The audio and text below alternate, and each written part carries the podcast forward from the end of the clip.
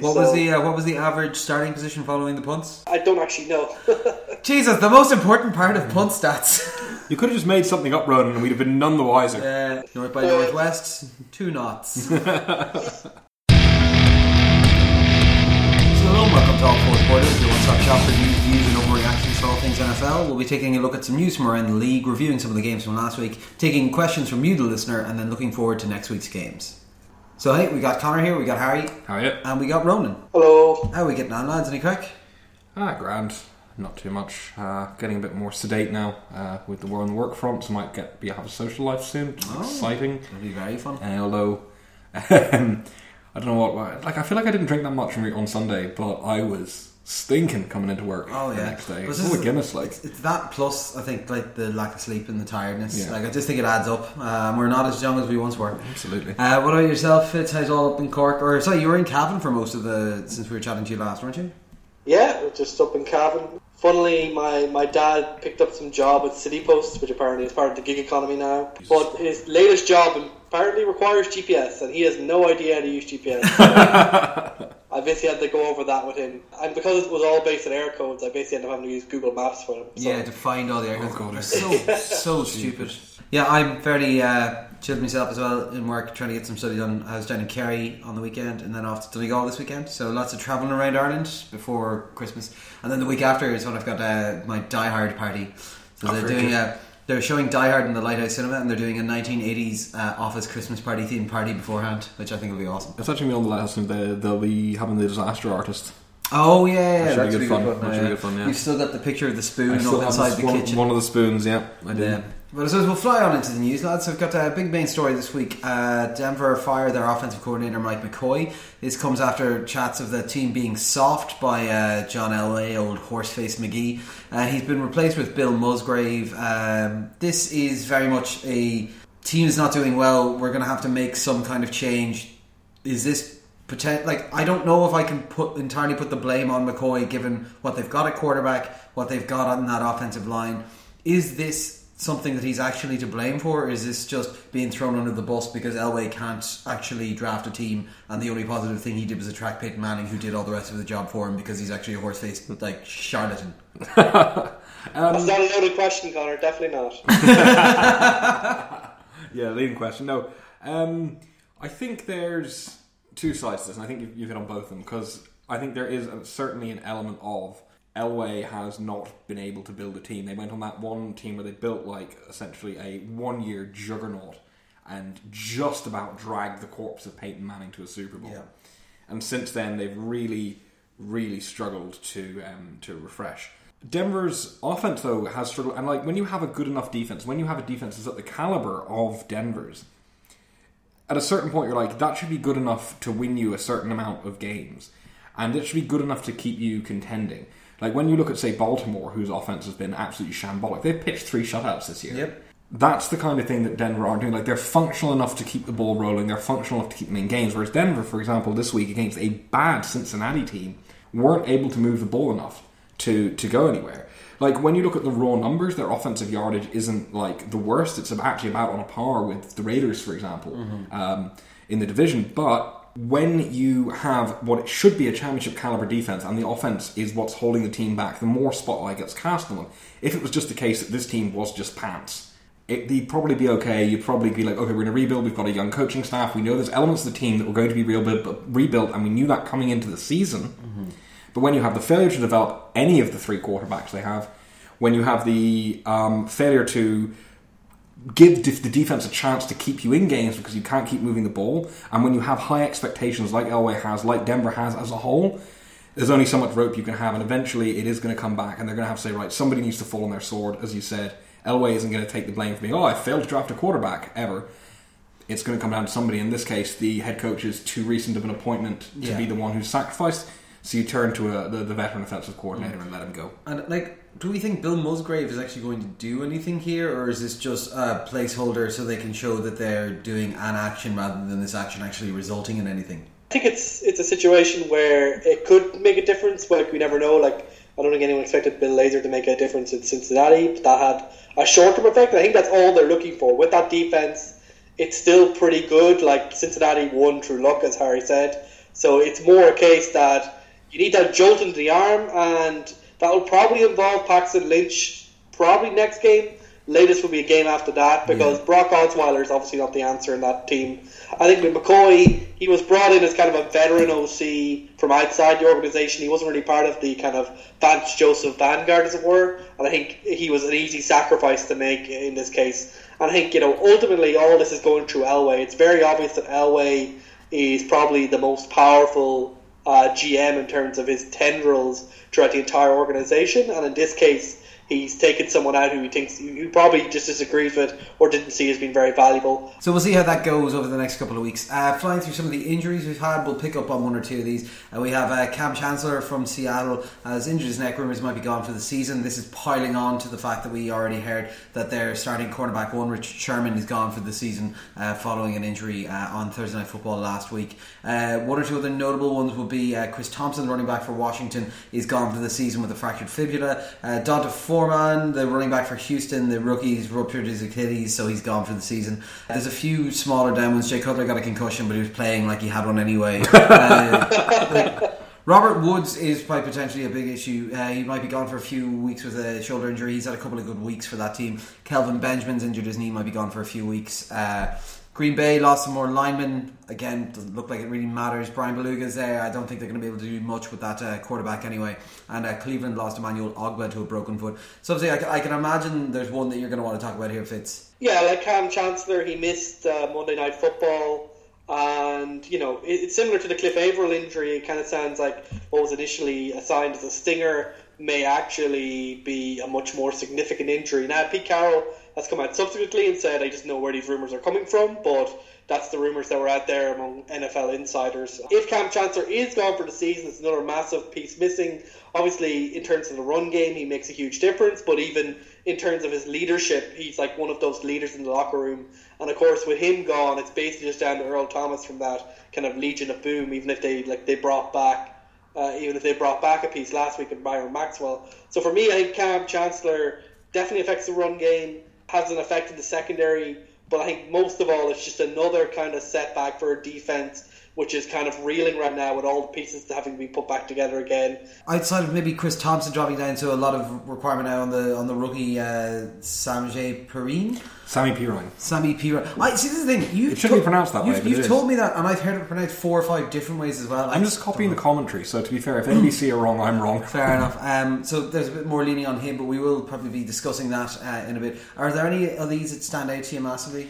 I think the interesting one, I don't think interesting in any significant sense, but interesting in this from that footballing perspective, from the little petty dramas that play out. The Jay Cutler thing is really interesting because Matt Moore, as we know, came in when Jay Cutler was hurt before, sucked, like just got annihilated, but it was against Baltimore. Then they brought Cutler back, he was playing well, then Cutler sucked so hard this hmm. week and threw three picks, I think, in 12 attempts. Got benched, then Matt Moore came on and actually had a really decent game. Yeah. So what's interesting here is if Cutler can't get out of protocol, if Matt Moore starts the next game and plays well, then I think we'll have reignited the quarterback controversy in Miami that seemed to have died down after the Ravens game. Yeah. It's an interesting one to follow, particularly particularly because Miami's next game is against New England, which, as we see now, is now not an easy defensive matchup. So it'll be very interesting to see how Moore plays and whether or not uh, Cutler manages to dodge another bullet by going up, avoiding a defense that might have made him look really bad. Yeah, we'll see. Like the thing is, it's, it's going to be that kind of uh, QB controversy, but it's a QB controversy where I think they're all pretty much agreeing that neither of these guys is their thing. Like potentially, we're talking about more as staying on as a backup, but there's nothing else. Like Cutler's gone after this season. Oh yeah. Yeah, but like, Miami are still are still playoff relevant just because the AFC sucks so much. So Yeah, that's it true. is noteworthy from that perspective. Uh, I just enjoy the uh, uh, ensuing Jay Cutler drama. Like it makes me happy. like It's, it's always fun. And we'll move on to our favourite bit of this in every week. Uh, crime and punishment. What are they up to? It's probably felonies. Ezekiel Elliott and the NFL Players Association have both decided to drop the appeals. It's finally done, people. It's finally done. He's going to see out the uh, six game suspension. I think there's four games left now. So yeah, we don't have to talk about it anymore. Excellent. Our Green Bay running back Aaron Jones has been brought up on marijuana possession charges after he was stopped in a traffic stop earlier in this year. I think it was early in November. Uh, we'd heard a little bit of mention about this, but nothing serious had come out. But now he's being charged with this. Uh, this doesn't really have a massive impact on Green Bay because it's not like their running game has been a juggernaut. No, it doesn't. Well, Jones is, is injured anyway, so he was going to miss the next three weeks at least. So it's for Um, pain management. Yeah, I presumably, uh, or because you know he's a, a young man, and that's what uh, all of the NFL players do. Um, they, like, I don't think it's going to be significant. As far as I'm aware, this is a first off, first offence, so he won't actually get suspended. Mm. So it's more whether or not there are any actual legal ramifications rather than Yeah. um, ones from the NFL. I don't know what the rule is in the jurisdiction where he was arrested. But uh, like I said, he was he was susp- he was in, out injured anyway. So and the team was going nowhere. So Yeah, I don't think it's particularly significant, but want to watch if it ever raises its head again because the next one I think will be a suspension. Yeah, and Pittsburgh's offensive tackle Marcus Gilbert is suspended for four games for a PD violation. Uh, yeah, that's kind of expected. This will happen from time to time with a couple of players every year. Yeah, I think that's about it for that. On to controversy corner. We had some uh, some interesting bits happen this week. So Jameis Winston, remember how it was really funny, and the only thing he did was crab legs, but actually there was a whole lot of other stuff going on that everyone kind of forgot about because it wasn't as funny in headlines on ESPN. So Jameis Winston has uh, been involved in another incident involving uh, sexual assault, sexual uh, harassment, where uh, he was riding in an Uber and apparently sexually harassed the Uber driver while yelling, I believe, yelling homophobic slurs out the door Yeah. or something along these lines. Um, he has denied these allegations, and Ronald Darby has hopped in and said he was in that car with them and he definitely didn't do that. Interesting to note, as Harry informed me earlier on, Ronald Darby is also the man who provided an alibi for Jameis Winston for his previous sexual assault conviction. There is apparently a third man in the car, which neither of them can quite remember the name of, but his name might be Mr. LaFall Taker. uh, Harry, what do you think of this? That's like Chris, what Cris Carter said at the Rookie Symposium a few years ago, right? Always get yourself a fall guy. Look, I mean, this is one of those things, right, where if nothing had happened before, you could understand why people, you know, would, would, would defend Jameis, you know? But this is a guy who uh, avoided a rape charge after a very badly botched police investigation, who, while under investigation for rape, thought it would be hilarious to get up on a cafeteria table and yell, fuck her right in the pussy. Uh, who stole crab legs. We don't really care about that. That's just, that is hilarious. Yeah. Um, went to a uh, gave a speech to a bunch of fifth graders where he told the boys to stand up and be strong and the girls to sit down and be quiet. And then uh, deep throated his own hand trying to give a motivational speech last week before a game. I was very confused by that. Eat the W, but he's already eaten it and he's mm. taking it out of his mouth, and then they're eating it like they're baby birds, and he's regurgitating it for Yeah, them. see, the problem was he didn't really establish the conceit first. Like, he's been like, you know, who wants to eat a W? You know, instead, he just started eating his hand and then was like, oh shit, I've got to explain what I'm doing. It was really weird. So the point is, right, Jameis Winston is not only probably an awful human being on the balance of evidence, but also really fucking stupid. Yep. And this seems exactly in keeping with the kind of careless, loutish, like harassy behaviour that we've seen from Jameis Winston out of his career. And again, like I say, it's significant that the one guy who's sticking up for him is the guy who stuck up for him in all the previous things and tried to like gave the excuse. The story initially from Winston was, you know, like, oh, I, I didn't, I didn't do it, and now it's like more and more details are coming out, but not from him. The instant we do know was actually reported to Uber at the time. Uh, the woman only went went public, uh, obviously it was a female driver, that he grabbed her by the crotch. Uh, in the wake of all this Me Too stuff that's going on, all the other uh, horrific things that, have- that have come to light over the last little while uh, in the US and also in Ireland, actually, following the Al Porter story. So, yeah, th- this is just like I fully believe that he did this because this is in keeping with every single thing Jameis Winston has ever done in his life. Uh, this is going to lead to a suspension at some point, presumably. Like uh, uh, we, we've seen now, the NFL is very, very, very unwilling to tolerate this kind of behavior, and that's probably good. But I think it, it, it just casts into light just how little effort. And I think this is the thing. How little effort Tampa Bay have made when they knew they were getting a guy who had a bunch of red flags, Yeah. and you can't stop this kind of thing from happening. It's like you need to be putting in way more effort. If you've got Ronald Darby and another guy following around, you can fucking send a chopper. You can send a car to pick him up. Like, get him, like, keep this guy out of trouble. You know, have some concern. Make sure he's not a danger to the people around him. And yeah, he's just gone off and done Jameis Winston things. Like, it's remarkable. Yeah, no, it's it's it's it's bizarre, and I'm sure we'll be hearing loads and loads about this in the coming weeks as the story kind of breaks into lots further.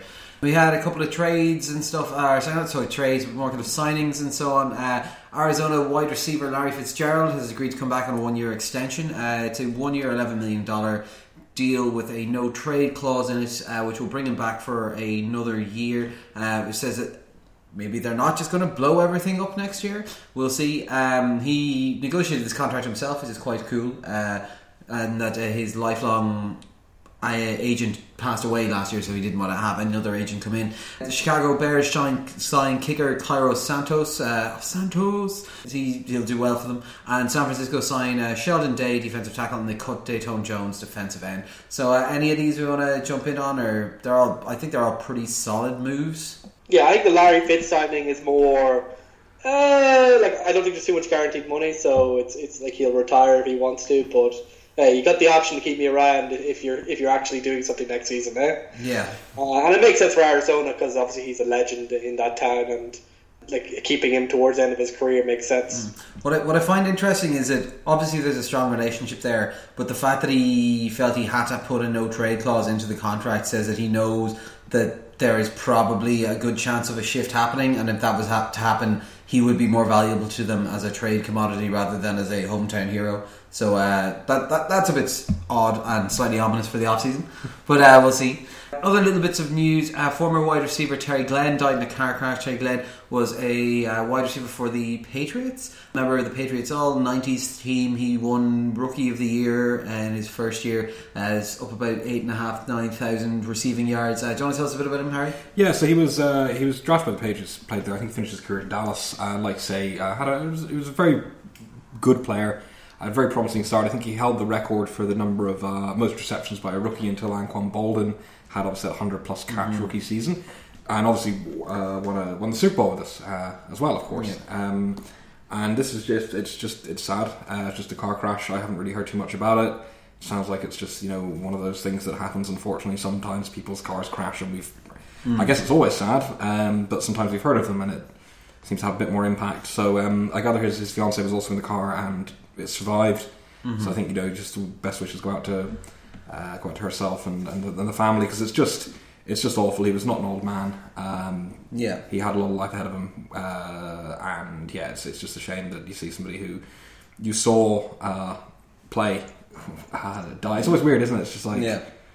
No, of course. Uh, so yeah, best wishes going to, to his family and his fiance. Uh, we have uh, well, we were also going to have a quick discussion, but I think this is coming in a question. So uh, we were just going to discuss uh, Peterman's interesting debut in the league, uh, the, the the quarterback for the Buffalo Bills. We will be taking a question or two on him, so we will save that for a bit later on. And the only other bit of news is quite interesting. We have a possibly the most middle of the road to poor team in the Ravens, who are currently in a race, they have three shutouts so far this year. If they get one more, they tie their franchise record, which would tie them with as good a defense as the 2001 Ravens. Uh, there's one defense who has a fifth shutout. Do you know what team it is? I'm. Oh god, it's not an insufferable Bears team, is it? No, oh, it's not. God. It was quite surprising. It was. Uh, it's the Steelers. Oh, okay. uh, one of the. I think it was the 60, 57 Steelers. I think possibly. Um, they had five shutout games, uh, which is just bizarro land when you think about that. Because I think that was a ten game season back then. So that was half their games. They just shut the other team out. Uh, but yeah, so uh, the Ravens, they might not be a very good team, but they're a pretty good fucking defense. They've got a, they've got a shot at it. I'm looking yeah. at their. I'm looking at the rest of their schedule here, and um, they've got a shot at that record. Yeah, because they've got to play Houston, right? Yep. Detroit and Pittsburgh, okay, fair enough. But then Cleveland, Indianapolis, and Cincinnati in the final three. Yeah, there is a good chance if they were to put up a good performance in those that they could get it. Uh, it would be very impressive. And I think it'll be more more entertaining if they get the fourth one, and then it's just uh, like looking at that last three games, and you're like, come on, one of you, and then that'll be the, that'll be the game that it'll be won by Cleveland three to nothing. or it'll end 0-0 tie. Oh. Oh, so kind as a shutout. Throwback, yeah, that's a shutout. Yeah, that'll still work.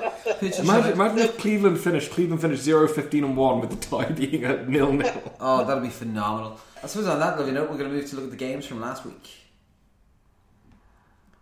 Okay, so first up in the Ring of Honor, we have Washington at New Orleans, uh, 31 to 34 in overtime. New Orleans are now on an eight game winning streak, coming back from a 15 point hole with six minutes left in the game and kicking an overtime field goal to lock it up. Uh, Kirk Cousins looked pretty good in this game, took a number of shots but held strong. Uh, he had eight separate targets for 322 yards, three touchdowns, and no interceptions. I think for the first time, I think this year, from what I've seen of them, this is the first time I've seen him in the kind of light that would suggest the market they would have once he hits the free market. Um, Brees was good at the end, but it took all the way to the fourth quarter to really get going. Mark Ingram was what carried them. He had 134 yards and a touchdown. So, Ronan, I'll chat to you first about Washington. This was a better performance than we expected, but they fell apart in the fourth quarter. Was this a factor of them being worn down by the running game and the relentlessness of this New Orleans offense? Like they were getting seven yards a carry, or was it just a lack of concentration and discipline from Washington at the tail end, or was it maybe some kind of scheme breakdown? Well, I, I think like firstly, it's hard to discount the injury that happened in the third quarter to Chris Thompson. Yeah. Chris Thompson has been that run game. He's been the kind of sidecar to Kirk Cousin, his release valve, his like basically with him and Vernon Davis have been basically the only consistent targets that Kirk Cousins has really had to throw through. But like you know, the main thing to talk about this this this uh, team is that they're playing like they've played really hard despite the fact that they have suffered all these injuries. Chris Thompson only being the latest. Like both of their defensive tackles are gone. Uh, their offensive line has been banged up all season, and they've been dealing with issues uh, in the wide receiver corps as well. And obviously, like the, with Jordan Reed, uh, etc., and Terrelle Pryor, both suffering for injuries. Like Terrelle Pryor went for surgery this week. So you know, despite all of the issues that have gone and all the free agency losses that they have, Kirk Cousins has been efficient, and in this game was probably actually like really, really good. Like there was several times that Kirk Cousins stood tall in the pocket and got the ball out. In particular, I think back to that long touchdown to Ryan Grant, where he basically got killed. Like four New Orleans Saints simultaneously crashed into him, but he got the ball up to Ryan Grant. He diagnosed the play, and they scored a touchdown, which put them further ahead, which at the time looked like it was a game-sealing touchdown. Mm-hmm. Uh, but on the other side, we know the New Orleans Saints are very good, and I think that that made a difference in the end. Like the defense, as I said, is missing its two starting defensive tackles, and I think once that run game in Orleans got going, it was hard for them to get back. And then when you're in that situation, when you're in the fourth quarter, and you actually want to close out the game, suddenly you're missing. Uh, suddenly you're kind of missing another person that you want to you want to have there Vernon Davis actually had a decent game here, but he also had another drop pass that was, was badly timed as well. So I think for, for the for the for the Mizungus, it was a good game. They did everything that they can, but I think it's just one of those cases that the, the, the disparity in talent kind of showed true in the end, and the disparity kind of in luck right now. So I think for for them, it's very hard to see them getting back into the NFC playoff race uh, considering how competitive it is. Yeah. But I think you can be proud of how hard they've fought over the last month or so, despite all of the adversity they have. I think it stands well to Kirk Cousins. It stands well to that coaching staff. And you know, hopefully, if they can re-sign Kirk Cousins, this is a team that can build off this season and be competitive in the NFC East uh, yeah. next season. But unfortunately, I think the the injury, like the injury toll, has basically killed them in this game and has killed them this season as being a legitimate force in that NFC. Yeah, no, of course. Harry, like this tight kind of squeaky bum time of a game,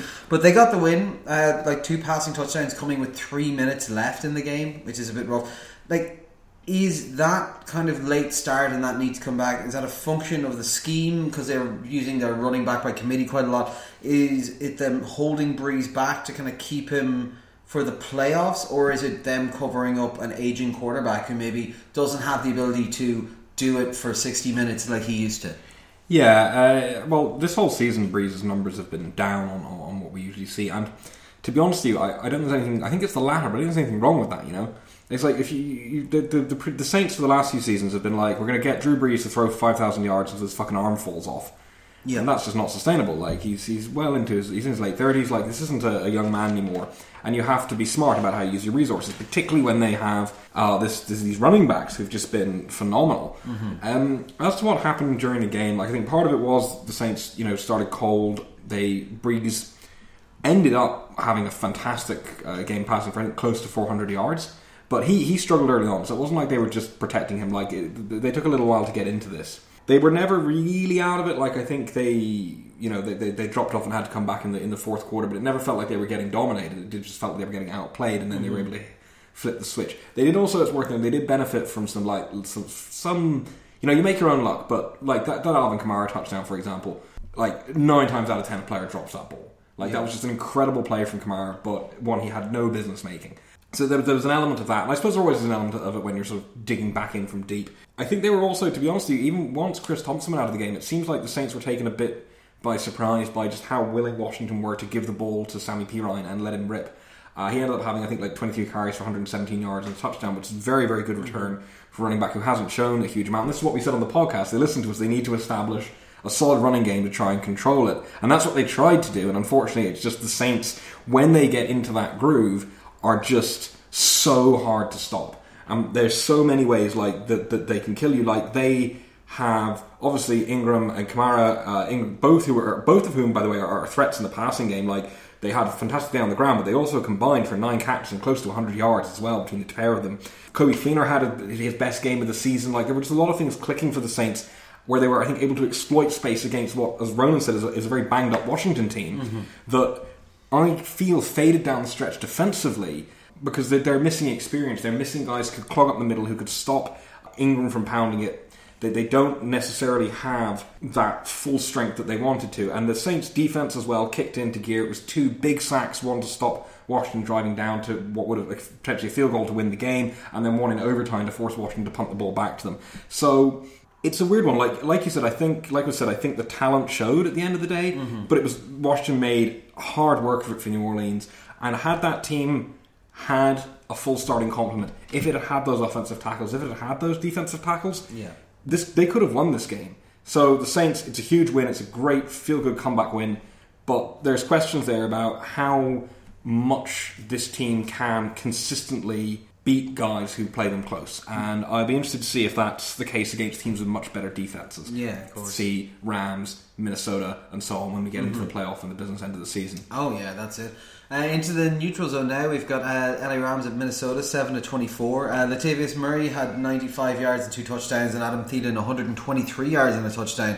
As the Vikings' offense overpowered this Rams defense, uh, and the Vikings defense held this kind of high-flying Rams offense to seven points. Uh, also, uh, on a side note, keeping the seven and nine Rams dream alive. as we would say, this was a game for the purists until the fourth quarter, uh, where there was only 14 points scored up until then. In the second half, the Rams allowed 288 yards of offense, but they kept shooting themselves in the foot as well. Cooper Kupp dropped a touchdown. Gurley was held to less than 2.5 yards a carry. This was their offense getting shut down. This was three highly functioning groups of the Minnesota offense and defense and the Rams defense all working well, but that LA offense just not looking up to scratch. So, Harry, when we look at Minnesota in this game, they were comprehensive in pretty much all facets of the game, but took until the fourth quarter, maybe a tiredness or whatever, to pull away. Is this Case Keenum team, and I never thought I'd be saying this, is this Case Keenum led team currently the scariest potential matchup for the, someone to land up against in the in the playoffs? Well, no, I think I think the Philadelphia Eagles are, are that, but this is certainly a team that you wouldn't write off against anyone, even against the Eagles. Mm. Uh, even if this team is an underdog, this is a team that always has a chance of just shutting a game down, and that's what they did. Like while the game was close, yeah, um, seven seven up until the fourth quarter. When you look at the time of possession stats, right? I'm going to give you the time of possession stats. The Vikings had the ball for 37 and a half minutes. Mm. That's crazy, and that's why the Rams got worn out. That's why they, they were consistently able to get their defense off the field. They were able to string together offensive drives. They eventually just, just ground down that Rams team. And when you have guys like Adam Thielen, like Stefon Diggs, you can stretch the field. And now Latavius Murray, seemingly fully recovered from his, his uh, ankle surgery, can be that banger up the middle that they want him to be.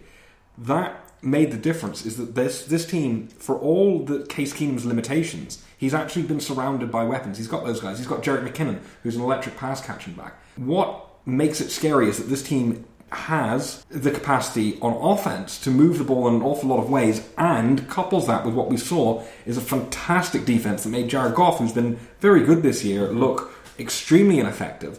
Uh, made Todd Gurley look extremely ineffective. There were mistakes. There were th- there were moments where the Rams could have scored where Goff missed open receivers and didn't see guys getting mm-hmm. open. But that's going to happen every game. Those are the those are the chances you have to take.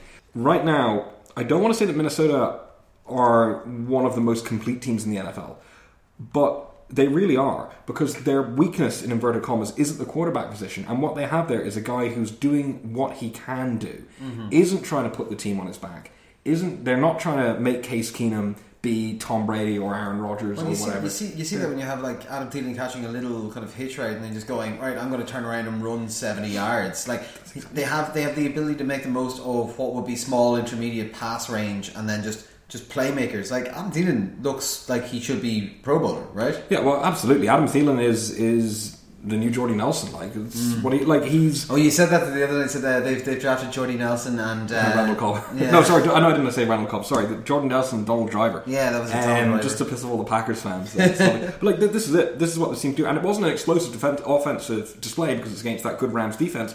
But they wore them, they grind on them, they tried. Right, we're, we're, we're going to give you runs, we're going to give you short passes, we're going to give you deep passes. We are going to give you everything until we find your breaking point, and that's what makes this team a challenge for anyone. Yeah, of course. Roland, this is a tough loss, uh, but as I said, some of it was self inflicted.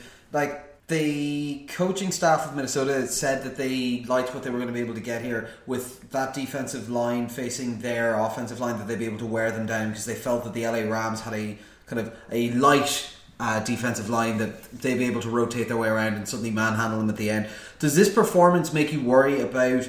like the credentials and the, the, the, the, the distance that this LA Rams team can do, or do you think this is a just a factor of a tough road game that they had to go into and they maybe had not their optimum game there, or is this something that other teams will be able to exploit? I think the defense held up its end of the bargain. Like it, it led up like 24 points, but generally towards the end when it's late. Like if, if if you're in close games, that might turn into an issue, but there's no denying that the majority of the players on that defense are still highly talented. Aaron Donald alone makes that defense legit, no matter what situation it's in. Uh, there's a few questions in that safety position where they're dealing with a few injuries, and Hat like uh, Hatfield came in as their backup safety and was pretty damn terrible. But if they don't suffer too many more injuries in, in that safety position, I think they'll be fine.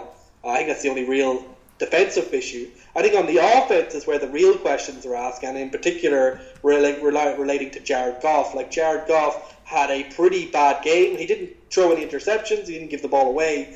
But I think you know the three games that the uh, LA Rams have lost this season. The consistent, like the consistent factor has been that he's been under pressure. That the other team has put him under pressure and forced him to turn inwards. Because like Jared Goff right now, when you give him time, is really good. And the way that Sean McVay has worked that offense, he is scheming so well that in most games, Jared Goff is getting wide open windows in which to throw into, and it basically makes it easy for the quarterback. But when you go up against an elite defense like the Minnesota Vikings, you don't get those opportunities. Suddenly the windows tighten. Suddenly the, the pass rush is more in your face. And in that sense, I think Jared Goff still lacks the play recognition, the kind of mental like ability to play the quarterback position, to be an elite performer and to carry his team when it needs them. When Todd Gurley can't get going, when they zoom in and make sure that Todd Gurley doesn't get yards. And I think Jared Goff right now looks kind of like more like an early, say, Matthew Stafford in the sense that he has all the physical traits, and when he throws the ball, it's beautiful, uh, and he's got really good, like, and his arm strength is, is very, very good as well.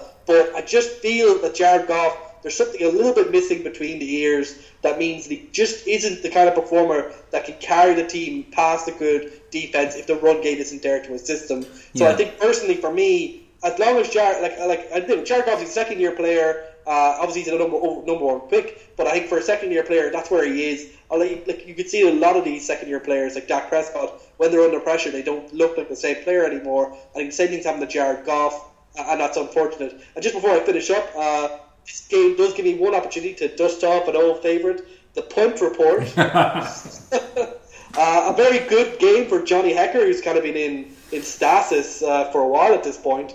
Uh, but six punts for a 40 yard net average. So Johnny Hekker still got it uh, if they need him in future games. Like I think I'd just like to finally say the LA Rams have a really tough end of year schedule. Yeah. So we're going to see a lot more chances to see if Jared Goff can make that next step up and be that kind of quarterback that he needs to be if this Rams team is going to be a legitimate contender in a stacked NFC. Yeah, Gordon. Well, this was this was the question. It is it is the business end of the season. They're facing their most difficult section of the schedule now. That's what I was kind of wondering about. Is this something that some of these because these are good defenses they're going to be playing that these defenses are going to be able to hone in on and use it as a bit of a blueprint. Uh, we'll move on to the dumpster fire. Yay! Uh, Kansas City and New York Giants nine to twelve in overtime. This was a horrendous game. I'm very happy I did not go over to the states for this game. Uh, Kansas City were woefully inept, uh, with the exception of one drive that looked quite nice, uh, as they dropped to the New York Giants, who gained their second win this year and their second win over an AFC West team as well.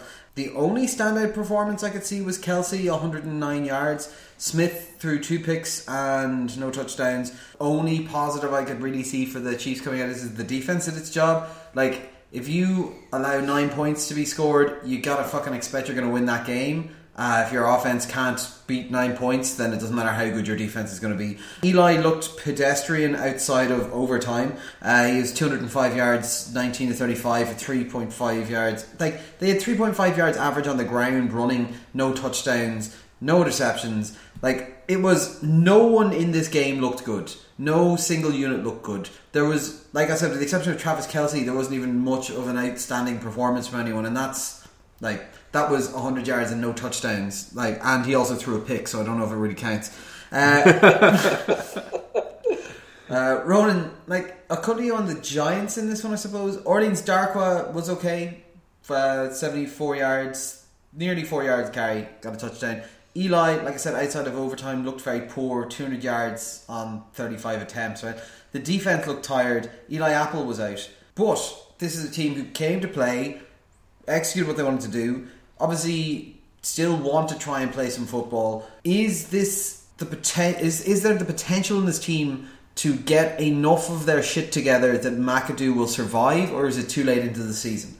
And if you think there's a chance, how many games or what would they need to do to make sure he doesn't get fired?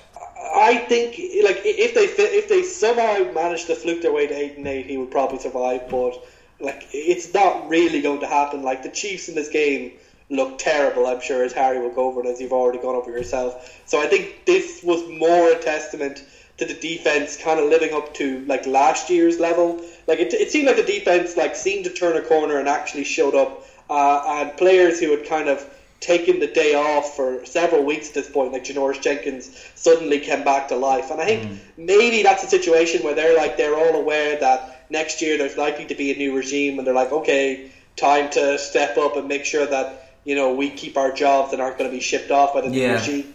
Uh, and, and, I think also there's there's also a situation I think where uh, there's a bit of there's I think like I think with this defense in the previous games they had gone down like gone down by points fairly quickly due to turnovers. In this game it kept being close, and I think as the game went on, they seemed to warm more and more to the fact, oh, we're actually in a game here, and we can knock off a team which has legitimate playoff expectations.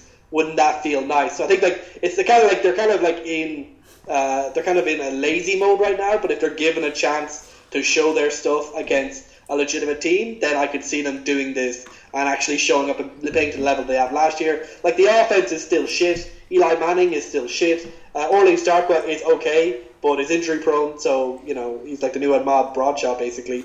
uh, uh, which is fine, and they're playing with like you know Roger Lewis and Tavarius King, so it's things are happening. But yeah, the, the offense didn't win this game. It was all on that defense, and we know that the defense is talented. So I think if the New York Giants get into more close games, I think the defense will warm up and do its thing. Uh, but I don't expect that will be enough uh, when they'll probably behind quite quickly in a lot of games due to Eli Manning throwing the ball like away five times. Yeah. Uh, you know, he's better than Nate Peterman, but that's that, that's about all I can say for Eli Manning these days.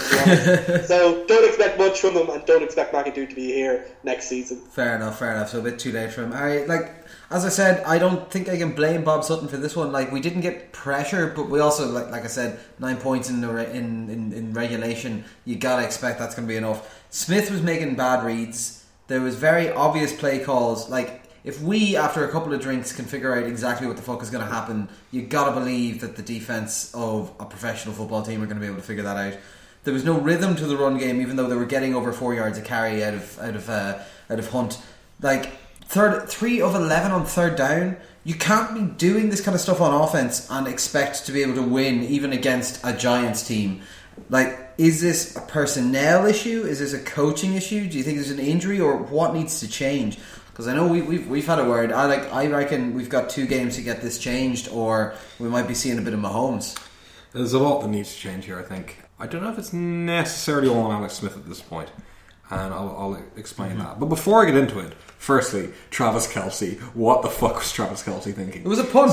I thought we'd already seen the best one, where uh, the best tight end fuck up, where uh, when Drew Brees, while getting sacked, flipped the ball to Josh Hill for the Saints, who then stood there really confused because he was eight yards behind the line of scrimmage and wasn't meant to get the ball, and immediately got tackled. Then Travis Kelce on trick play gets the ball, scrambles around like he's an actual fucking quarterback, tries to get outside the pocket, makes a man miss, and then instead of just throwing it away like a normal person, hoiks it straight into the arms of a, a Giants defender.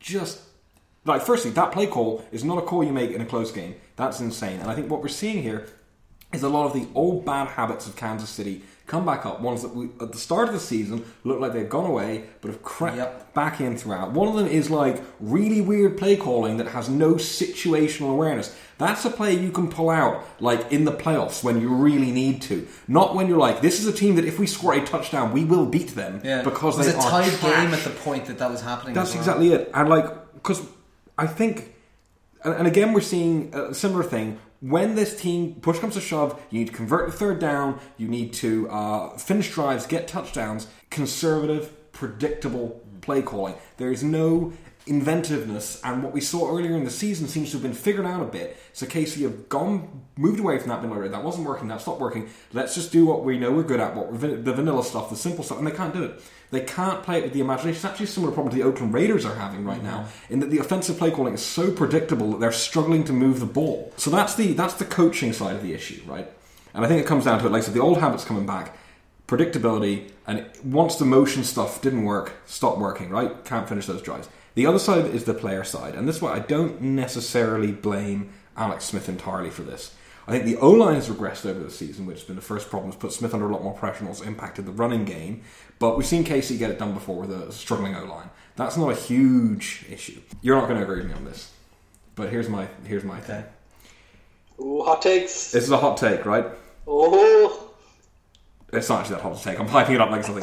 Tyreek Hill is not yet a number one wide receiver.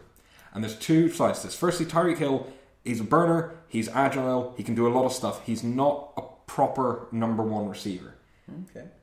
You don't have a number two receiver and you don't have a slot receiver. You have a very good tight end and you have a guy who can do a lot of the stuff well but isn't like a traditional number one receiver. The lack of weapons that Alex Smith actually has in the passing game has made Smith, I think, look worse than he has been playing. I think we've I think we've lost about I think we've dropped on average about thirty percent of our third down conversions since Conley was gone because he was go. our safe set of hands on third downs. Exactly. We've now seen Demetrius Harris and so on just spooning Oh, balls up fuck into the off. air. Yeah, nothing like, happening. Like, Demetrius Harris should just be a fucking lineman, and we should tape his hands closed. I mean, that's, Wear yeah. boxing gloves, not That's fucking fair catching gloves. like, you those got- big you got- balls they have for the people who have injured hands. and you've, you've got promising guys like Demarcus Robinson, but he, he's, he's nowhere near there yet. Hmm. Uh, De'Anthony Thomas remains an exciting trick player, but not somebody you can rely on. You don't have that solid guy. Tyreek Hill is not. Now, maybe he will become like a number one, like Antonio Brown type guy, which is what he could do, but he's not there yet. He's not. Doesn't have the physicality to just be a number one. So he's a guy who's got to make it work, and he doesn't quite yet have the skill set, particularly when there isn't other people to take the pressure off him. But this is the thing, like they, what they were doing effectively beforehand was scheming that of like they would throw him like across about five yards in, and they'll have Demetrius Harris sitting in front to block. But this is what this is the stuff they've got figured out. When they went away from that and tried to play more efficient, they don't have the personnel Yeah. to do it, and that's the personnel problem. To me, right now, Kansas City's personnel problem, other other than the obvious problems in the backfield since Derek Berry went down, is on the wide receivers, and I think that is something that needs to be addressed. This team needs to go and get somebody to take some pressure off of Tyreek Hill. And while you know uh, Connolly is a very safe pair of hands, he's not the dynamic kind of other guy who can make things happen. And until you have that, you can't you can't do it with a small, fast guy and a big tight end. You need more than that. And until KC do, I think we're going to see their offense start well with great scheming, and when that gets figured out, just descend into actually we don't have the personnel to pull this off. Yeah, I'm I'm, I'm kind of worried about that myself. Uh, we'll see. It's there's like I said, I think there's a few bits that need to change. I'm really hoping that this is being as bad a loss it was might just fucking give them a kick up the arse if they need because. I can see how you can rationalize the loss to the to the Dallas. I can see you can rationalize the loss to the to the Raiders and that kind of stuff. I don't see how you can rationalize this loss. Like they, they could probably rationalize and go, well, our defense looked okay. It's like yeah, because their offense is dog shit and there was raining out of 50 miles an hour wind. Like that doesn't fix that issue. The fact that you're play calling is so predictable. Your personnel isn't ready to go. You need to prepare better and be just ready to swap up. If it's not working, change it. Do you know what you should do? What was working? Lean into it. That fucking running game is what you should be leaning into. But uh, we'll see. We might have, given how much we are angry about it, we might actually have a very vanilla pick for how their game is going to go next week. But we'll see. And with that, we'll move on to some questions from the listeners. Okay, so this one comes in from Michael. He says, "Lol, Peterman uh, joint most uh, interceptions on his first start. Uh, what were the Buffalo Bills thinking?" Yeah, it's a good question.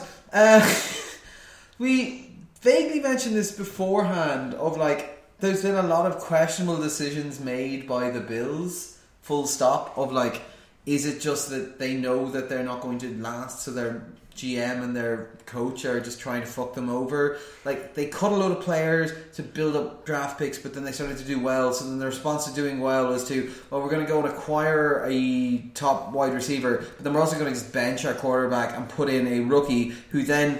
Let's be honest, he essentially tied the record even if he's one short. He got five interceptions and a fumble. That's six turnovers in a half. That's pretty fucking impressive. Yeah, my, my favorite thing about it is the fact that the previous record, well, the, his joint record holder is Keith Null, which sounds like a name generated by Madden for like its franchise mode after 20 years. It's like, it's like, okay, Dayton Peterman, Keith Null, these are people we will all forget. Uh, but no, like the Bills organization, we know the Pegula family, they came in, they looked initially like they might know what they're doing, but then they hire the Ryan brothers. Well, they hired like Rex Ryan, and he hired Rob Ryan, and then they got chased out of town. They bring in Sean McDermott, and McDermott seemed to be doing okay, seemed to be like going, okay, we're going to rebuild this organization. And then, oh, we have this rookie. Let's just throw him in against a really good defense, well, a really good uh, front uh, front seven at least in the LA Chargers, and let's just see what happens. And what happens is you throw someone in uh, when, uh, when you're five, when you're like in playoff contention, when you're five and four, you have a winning record, and when in the AFC you're very much in playoff contention uh, for the wild card, and he shits the bed completely and totally, and now you're left with a big, massive pile of stink in your head. You can either stick with the rookie, uh, or you could just shelve him and basically have to cut him a year from now, probably. Uh, or you have to like basically get on your hands and knees and beg Tyrod Taylor to come back in and save, or at least make them relevant for the rest of the season. Uh, as a coaching staff in your first year, who's made you know a lot of controversial decisions, but but which have, have managed to mostly work out, this is the kind of move which just kind of starts making that locker room go off a bit. Like Tyrod Taylor, by all accounts, sounds like he's fairly popular in the locker room. It sounds like he's fairly popular within the NFL community. And to basically shank him like this and then have a blow up in your face is the kind of thing which is just so Bills. It's like so Bills. Only Cleveland could like contrive to make something even more stupid happen. But I think th- this is actually the stupidest thing that's happened. Well done. You are now more incompetent than Sashi Brown somehow. And we said it last week in the editorial that we did not think this was a good idea, but I don't think even we thought how bad of an idea this was. And there's an old saying around the league that the best player in the league is always the backup quarterback in Buffalo. And um, I think the Bills got what they the Bills fan base got what it asked for right here. This, like I feel bad for him. I actually feel bad for him. He wasn't ready. He was thrown to the wolves and he got shredded. And I don't know if you can come back from that. To be honest with you, but like they just like I said, they mishandled Tyrod Taylor. They've now mishandled Nathan Peterson, Peterman. If they mm-hmm. thought he was a genuine prospect, this is not what you do No. with a, a raw prospect. It, it, it absolutely boggles the mind that a anybody thought this was a good idea, and b they didn't just pull him after the first two or three interceptions. That they kept him out there. He completed six passes to his own team and five to the fucking Chargers. Like And then one to the ground. and what? Well, no, more than one to the ground. one more was- than one one- to the ground. one- one that was a Oh, live ball to yeah. the ground. He right, he passed for 66 yards to Buffalo receivers and 84 yards to San Diego's defense. Like ah, Jesus. it's, it's just unfathomably bad management. And like to be honest with you, that again, this, if, if this wasn't a first year coach looking over a rebuild of a team, this is fucking sackable. Like, Oh, yeah. I, I do not think you could make a worse personnel move than this. And like, oh well, well, you know, at the end of the day, it's probably going to be their long game in inverted commas, which is getting Tyrod Taylor the hell out of town. But I don't know what they're. honest, There's a solution for that if, problem. If, any, if anything, with that, that's probably more likely that the fans are going to want to keep Tyrone Taylor. I don't. It Yeah, has not gone well. I, for I don't think Tyrod is going to want to stick around after No, he's not. He's not, and I think uh, I think there's a difference of uh, 15 million in uh, what he'd be guaranteed between if they cut him or hold on to They him. So, come uh, third day training camp. But I will say one thing: love being a Patriots fan. Love playing in this stupid fucking division with these God. stupid fucking teams. fair enough. And with that, on on that joyous note, we're going to head on to our picks for next week. So now, just coming into week 11, we just thought we'd give you an update on how the picks have gone for the season. So in third place currently is Harry with uh, 96 and 62. Or sorry, 97 and 62. You put some respect on that name. Put some respect on that name, yeah, sure. Uh, Fitz has 104 and 55, and I have 107 and 52. So, uh, good stuff all round. Uh, Harry is now going to have to aggressively pick uh, games to try and make up the difference. Picking, Uh, picking Cleveland for every yeah, game, just every the week. whole way. Uh, so we will do a quick fly through some of these games. So uh, first up, we have Minnesota at Detroit. We've taken Minnesota across the board. Fitz. Yeah, like I think Minnesota showed that they're a complete team in the game, as we discussed, as we reviewed uh, just there. I think Detroit are a fun team, but uh, I imagine that this Minnesota team, their confidence is all time high. Their defense is playing so well that Detroit, for all of their fourth quarter bullshit, won't have enough on Thanksgiving to to really get it done. So Minnesota to open up a significant lead in the NFC North and really seal that division up uh, with a win here. Fair enough. Uh, LA Chargers at Dallas. I've taken the Chargers. Uh, Fitz and Harry have taken Dallas. This is Harry's pick of the week. So Harry, tell us a little bit about this. Yeah, so I'm going to open this with a little story. So there's a guy, obviously, in a couple of fantasy leagues we play with. Obviously, uh, the guys know him, Kean. He's actually sent in a few questions to this podcast. Kean has this terrible habit in fantasy of like he forgets everything that's happened before the prior week. So he'll always he's a points chaser. He'll always add the you know his way pick will always be the tight end who went off for two touchdowns. Will never score anything again that season. Everyone's always described as being amazing or terrible depending on their week's performance beforehand. Uh, he's also won our league twice, which is kind of embarrassing for the rest of us. But Right now, Dallas are apparently bad and the Chargers are apparently good. So that makes an interesting game because right now we're living in Keane's world where only the last few weeks matter, and that's the situation we're in. That's why it, it should, could be interesting. Realistically, I'm taking Dallas I think Dallas are overall just a better team at this point. But let's let's talk about the potentiality anyway of what we're dealing with. Um, if we look at the Chargers and how the Chargers hammered hammered the Buffalo Bills, like ignoring what every other team has done to the Buffalo Bills this season. It was ruthless. Um, we saw Keenan Allen uh, finally explode. And we saw, obviously, um, Melvin Gordon look back in form. We saw some more nice stuff from Ekeler. Philip Rivers looked like he'd never been concussed. It was all looking quite good. Whereas Dallas have really, really struggled on offense over the last little while. Like we've seen them uh, be held to nine points uh, by the Eagles, and before that, they were held to I think seven points by the Falcons. Now, obviously, going through an adjustment period without um, without Zeke, but it looks like Dak Prescott is struggling Sacked They 12 look- times, I think, in the last two weeks. Yep. So The O line without Tyron Smith is a big deal now. Tyron Smith will probably be back for this game, but we said that last week as well. If he is back, that's going to be a huge factor because you have to neutralize Melvin Ingram, you have to neutralize Joey Bosa. You do not want to be going in there without your best left tackle. But, and this is the but, Dallas have had two down weeks. There have still been bright spots on that team. The run game is still looking pretty decent. If they can get Smith back and get that protection for uh, get the protection for Dak, I think they're going to be in a much better spot than otherwise because San Diego, for all that explosion last week, remember how bad they looked the week before against the Jags? Remember how poor they've looked at every other part of this season where they've struggled to get things going? Where any team that has been able to put up the semblance of a stiff defense against them has led to just crumbling, to Philip Rivers turning the ball over, to mistakes being made, to Gordon becoming ineffective because that O line is still not good in, in San Diego, and that's I think one of the storylines that everyone misses out because it's O lines, nobody cares, but it's, it's going to have a factor here. Dallas have a very good pass rush right now between Demarcus Lawrence and David Irving and those lads in there. So even without Sean Lee, there's still a danger at the run just from the, the front foot, the the, the um, just the defensive line, to be honest with you. So on that basis, I'll go with Dallas, but I think it's going to be interesting because of just the, the shift that we've seen over the last week, that we've seen things work for San Diego that weren't working. I keep calling San Diego. I refuse to recognise that they've moved. And for the Chargers, uh, that that we haven't seen, and we've seen Dallas struggle in areas that. So that could make this game more interesting than it has any right to be. But I think on the basis of what we've seen throughout the season and where we know these teams' respective ceilings are, and what we've seen in terms of consistency from both teams, I think you have to give the edge to Dallas. Yeah, fair. I've gone with the Chargers because uh, I think just I think Dak Prescott's going to be his ass pretty much half this fucking game. I would expect to see a good seven or eight sacks here.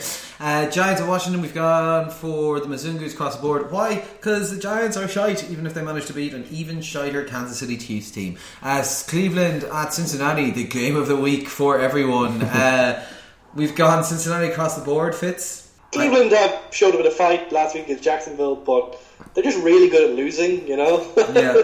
and Cincinnati aren't particularly good at winning, though they did manage to somehow win that game in Denver. So give it to Cincinnati because they know how to win games. Yeah. Sorry, sorry, Cleveland. Yeah, I, I toyed with I toyed with picking Cleveland in this one, but it was like it's an in division game and they're away, and it's yeah like. Nah, it'll be too good a game for them to win. Uh, Carolina at the New York Jets. We're taking Carolina across the board. Harry, You remember when that we thought the Jets might be good? yeah, Yeah, seems a long time ago. Um, Cam Newton's in flying form. Um, looks like they've finally given up on whatever shit they were trying to pull. And like, let's go back to doing what this team's good at doing. yeah. Just get it Um, going.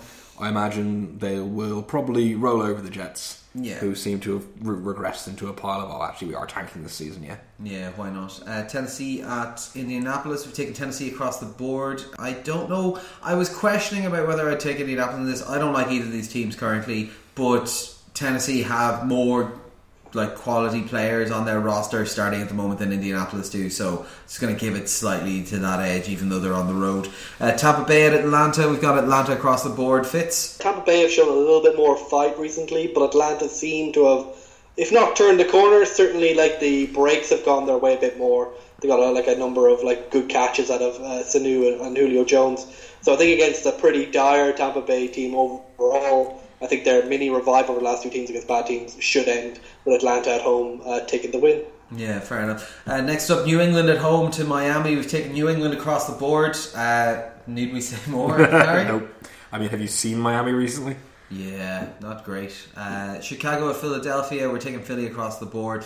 Pretty obvious why. Philly are the dog's bollocks. Chicago, while looking better recently, are not going to be able to hang it all with them, especially on the road at Philly. Uh, Buffalo at Kansas City. This is Roland's game of the week. I think just Yeah. for penance because he's had good ones previously. Uh, we're taking Kansas City across the board. So you have to love a good, like, uh, movable force meets stoppable object kind of Yeah, thing. this is gonna be this. This will this will either be great or fucking terrible. and I'm pretty sure it's ninety five percent gonna be fucking terrible. Yeah, so like apparently based on the feedback from last week's uh, podcast, I've been stealing too many good picks of the week due to like doing the spreadsheet stuff. But like this is actually it like it's interesting I think because like you have two teams that in different ways went across the country and shit the bed completely and utterly, and they're now covered in shit. And then they have to wipe themselves down and see if they can actually do something. Because despite that, both of them are actually very much relevant for postseason uh, purposes. KC are still two games ahead in the AFC West. Buffalo are right in the hunt for an AFC wildcard. So there's all to play for because the AFC sucks balls. So many, many balls. Um, in terms of the actual matchup, um, I think Buffalo, we know what they do. They're kind of one dimensional offense. They're not going to have Kelvin Benjamin, so they're kind of busy back to where, where they were in mid season. They run the ball through Shady, they run the ball through Tyrod, and they use their tight ends to basically get some catches Uh, on the on the perimeter. Uh, on KC side, we've seen their offense slowly grind into nothing and turn into probably a worse version of the traditional KC offense. With, with too many trick plays, not enough production. Can they get back on board against the Buffalo defense, which has looked much less effective over the last few weeks? And then on the KC defense side, if they're playing Tyrod Taylor uh, uh, and, and